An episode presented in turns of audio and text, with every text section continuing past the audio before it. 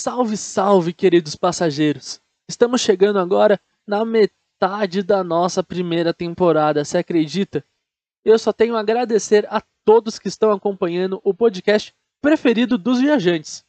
E se você está de primeira viagem, aproveita para maratonar o Me Leva, porque tem episódios muito bons, eu tenho certeza que você vai gostar.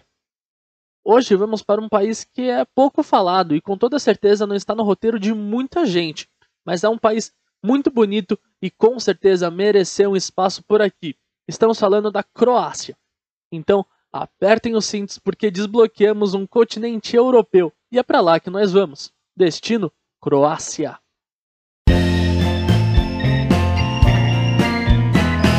Me leva cast.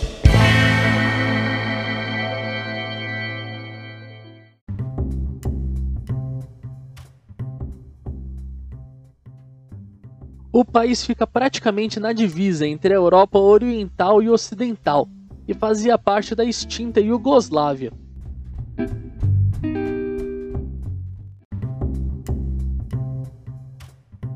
O país Balcã, que tem cerca de 5 milhões de habitantes, integra a península de Trieste, que banha principalmente a Itália.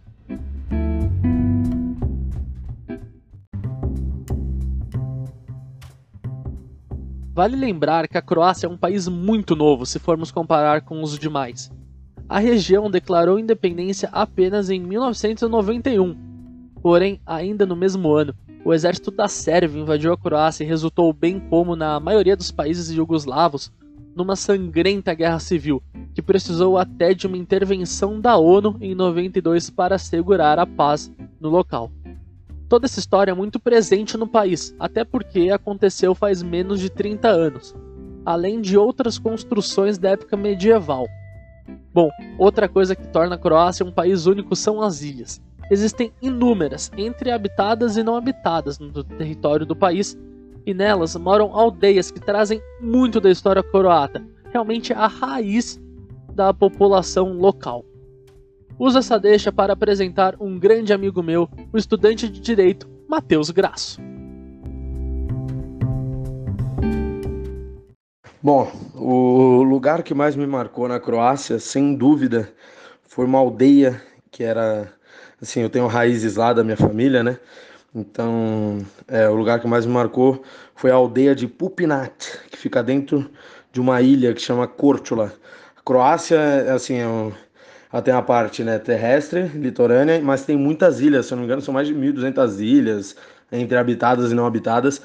E, bom, e nessa aldeia que a minha bisavó morava, é, hoje ainda resist, é, resistem, né, moram lá, ainda residem lá, 200 pessoas apenas, assim, 200, 250 pessoas.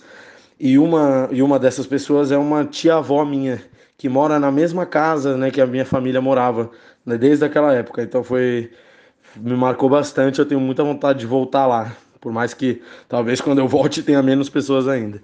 Mas foi bem interessante. Pupinat, na, na ilha de Korčula, na Croácia.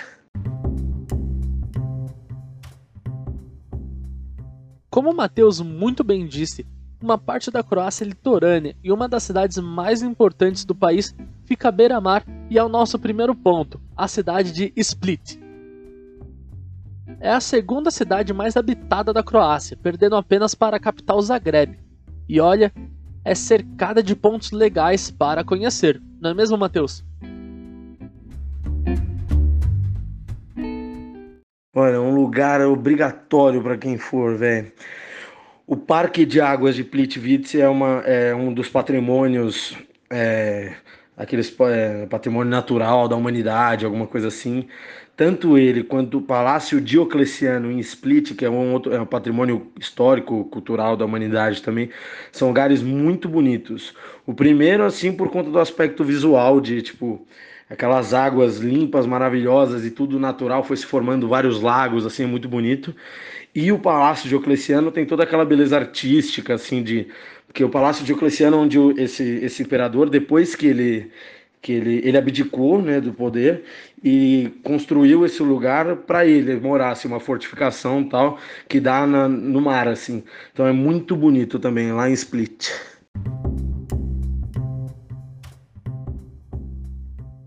Bom, vamos focar primeiro no Palácio Diocleciano. Como Mateus disse, foi uma fortificação construída pelo imperador Diocleciano após ele abdicar do poder no ano de 305, ou seja, essa construção tem mais de 1700 anos. Inclusive, lá está enterrado o corpo deste imperador, que pediu para construir um mausoléu no lugar. O palácio fica no coração da cidade e é super acessível. Por lá, várias agências e guias fazem o tour, gira em torno dos 80 reais. Inclusive, tem outro ponto turístico que entra na história da cidade e do imperador. Estamos falando da Catedral de São Domínio.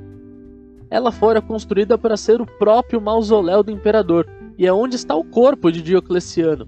Porém, o curioso é que Domínio, santo padroeiro de Split e que dá nome à catedral, fora morto a mando do imperador por ser católico. Então chega a ser até uma grande ironia toda essa história. Inclusive, o espaço é a segunda estrutura mais antiga a ser utilizada como catedral pelo cristianismo. Meu, que coisa, né? São as ironias que a história traz pra gente. Ainda pelas ruas do palácio tem o Museu da Cidade, que explica toda a importância histórica do palácio por lá, com objetos, moedas do tempo até chegar nos dias atuais. Então, esse museu praticamente mostra toda a história de Split e do palácio junto com ela. É bem legal.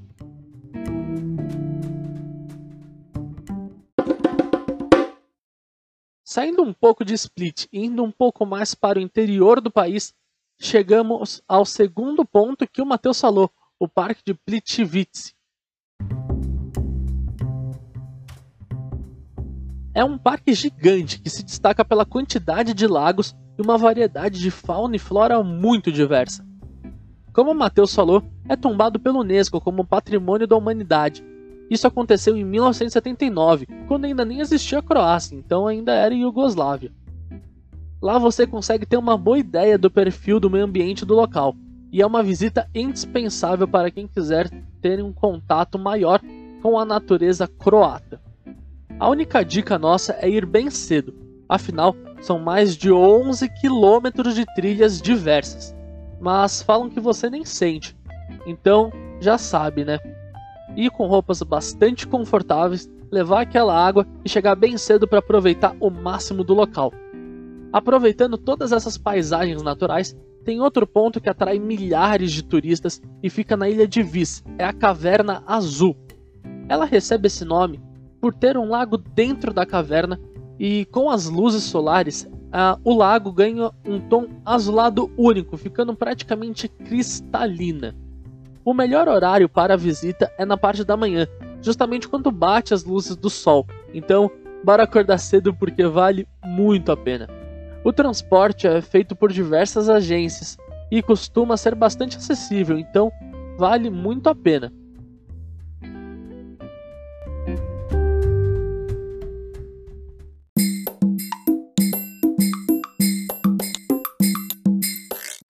Um ponto que eu não fui na cidade tem uma, uma ilha que é, é acho que chama chama Pula, se eu não me engano, a ilha que ela tem um, um, um piano natural, assim, tipo, é uma, é um, na encosta, quando vai batendo maré na encosta, eles, eles fizeram, um artista fez um, um negócio lá, que com alguns tubos, assim, de que maneira que a água batia nessa, nessa encosta, a maré ia batendo e tinha um, tra trazer um som, assim, uma sinfonia. Esse lugar eh, ia ser interessante de conhecer, mas, mas tem um povo que comenta que você aguenta ficar só uns 5 minutos, porque a maré batendo toda hora e toda hora fazendo barulho é, enche um pouco o saco, mas eu acredito que seja interessante. A ilha de Pula ainda tem vários outros pontos que devem ser mencionados por aqui. Além deste piano natural citado pelo Mateus, também tem uma espécie de coliseu. A Arena de Pula é como um anfiteatro ainda dos tempos do Império Romano e foi construído entre os anos 2 e 14 depois de Cristo. Então vale demais a pena se puder dar esse pulinho na cidade de Pula e conhecer essas maravilhas.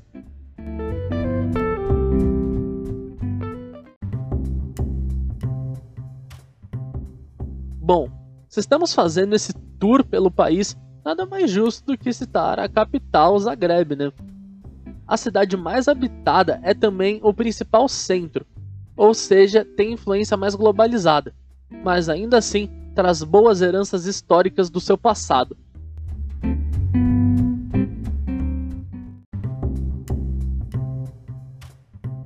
Começamos pelo Portão de Pedra, uma das construções entre os séculos 14 e 19.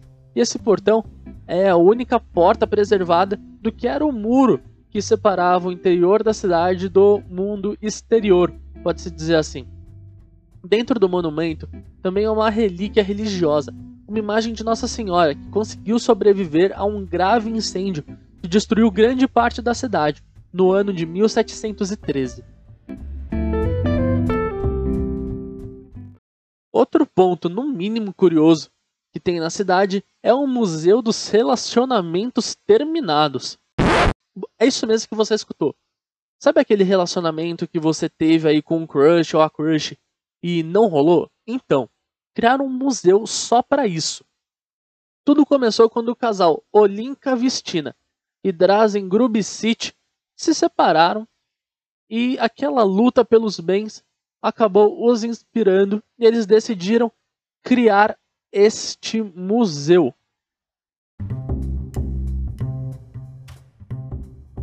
Agora, eles têm duas sedes fixas, só para você ter noção do tamanho do sucesso. Tem tanto em Zagreb quanto Los Angeles. E os dois pontos são super visitados o ano inteiro, tendo das histórias mais engraçadas até as mais perturbadoras. Então vale a pena porque com certeza é um ponto turístico único e com certeza você não vai ver em todo lugar. Por falar em histórias engraçadas, chegamos na parte dos perrengues. Por isso, acionamos de novo Matheus Graço para contar se ele teve algum perrengue nessa viagem. Oh, algum perrengue, assim, tiveram alguns. Eu estava viajando com com meu avô, seu Francisco Marinovich, é, e ele, ele tem já 80, na época ele tinha 83, 85 anos, 85 anos, então assim, a parte de mala, essas coisas, e para andar é né, um pouco mais, um ritmo um pouco mais lento do que, do que seria se fosse só eu, meu irmão, minha, meu pai e minha mãe. Isso foi um perrengue mais leve, assim, tranquilo. E o outro a língua, né? Por mais que meu avô fala um pouco, ele ainda ele é meio enferrujado. E assim, nesses lugares, principalmente nas ilhas, é, que são, ou na aldeia, né? Na aldeia, quase ninguém falava inglês, assim. Algum, quem falava inglês eram os primos meus da Eslovênia, que são mais novos, eles falavam inglês, mas a língua é um negócio meio complicado. Mas hoje em dia, com, com Google Tradutor, essas coisas, isso aí dá para superar fácil. Estamos na reta final desse episódio, mas antes, não vamos sair sem saber das dicas que o Matheus Graço tem para você, caro ouvinte. Bom, principal dica, eu acho que assim, é, lá é muito fácil de, de, usar transporte público, assim, e é mais barato tal, e, a, e eu acho que vale a pena usar transporte público. É, outra coisa, a moeda nossa é valorizada lá, então eu acho que, por exemplo, o pessoal gosta mais de fazer compra. Split tem umas marcas mundiais, assim como Zara, essas coisas que ficam bem mais baratas lá. É, e outra e por fim, eu acho que tipo a dica mais legal é buscar ir é, visitar as ilhas, porque tem uma beleza natural muito bonita para quem gosta de praia, aquelas praias mais afastadinhas assim, mais natureza, é bem bonito, bem legal por mais que todas as praias têm, é, a maioria, né, pelo menos todas as que eu visitei, eram de pedra, assim, não tinha areia. Então uma dica legal também é comprar aquelas sapatilhazinhas que tem silicone embaixo, assim, porque aí dói menos o pé. Valeu?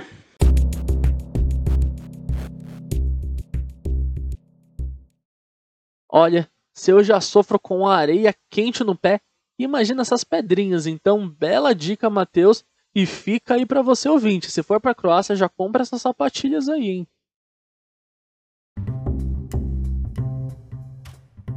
Bom, é isso, gente. Espero de coração que tenham gostado. A Croácia é um país que muita gente não conhece, porém também é muito rico e vale muito a pena conhecer. Olha que eu me incluo nessa, eu também na produção aqui procurando os lugares Surgiu a Croácia, eu também não conhecia, eu fui procurar e também me apaixonei. Como de praxe, lembra de seguir a gente na sua plataforma de streaming e não perder nenhum episódio que a gente lança. Aproveita também e nos siga nas redes sociais, mileva.cast com temudo, que postamos conteúdos exclusivos e também tem muita coisa boa por lá. Bom, já sabem, né? Eu sou o Marcelo Sábio e esse é o Me Leva Cast. Valeu!